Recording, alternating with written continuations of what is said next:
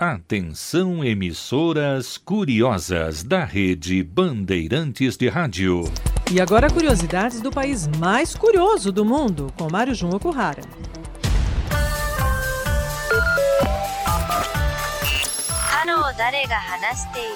Mais 81. O código de área do Japão. Minasan, o genki desu ka? Mário Jun desu.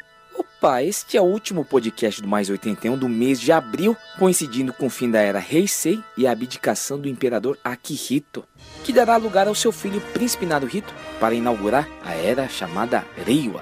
E para acompanhar os novos ares, as cédulas japonesas serão redesenhadas em 2024.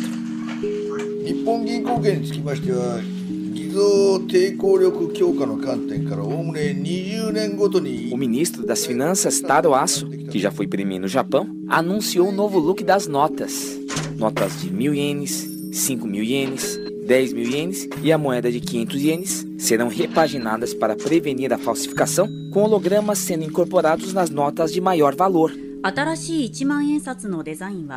A novidade tomou conta dos noticiários e figuras bem conhecidas da história moderna do Japão serão retratadas nas novas cédulas. Na nota de 10.000 ienes, Ichiman-yen, está o industrial Eiichi Shibusawa, que é conhecido como o pai do capitalismo japonês.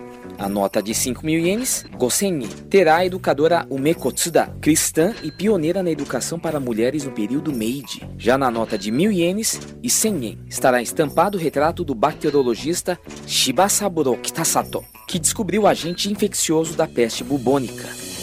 Mas o que mais chama a atenção mesmo é o verso desta nota de 1.000 ienes, que mostra a famosa xilogravura intitulada A Grande Onda de Kanagawa, do mestre Katsushika Hokusai, que morreu em 1849, talvez a imagem mais famosa do Japão. Por trás dessa linda imagem existem vários documentários sobre o famoso artista Hokusai. E vou deixar aqui uma dica para que você conheça mais sobre o Japão do verso da nota de 1.000 ienes, a belíssima animação Miss Hokusai, que apresenta também a filha de Hokusai e belíssimas ilustrações. É isso, cédulas novas que nos ajudam a conhecer mais o Japão. Um abraço a todos, Gokigenyo, sayonara.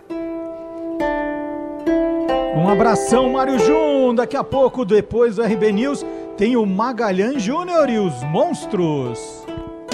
Você é curioso? Então fique onde está. Bandeirantes.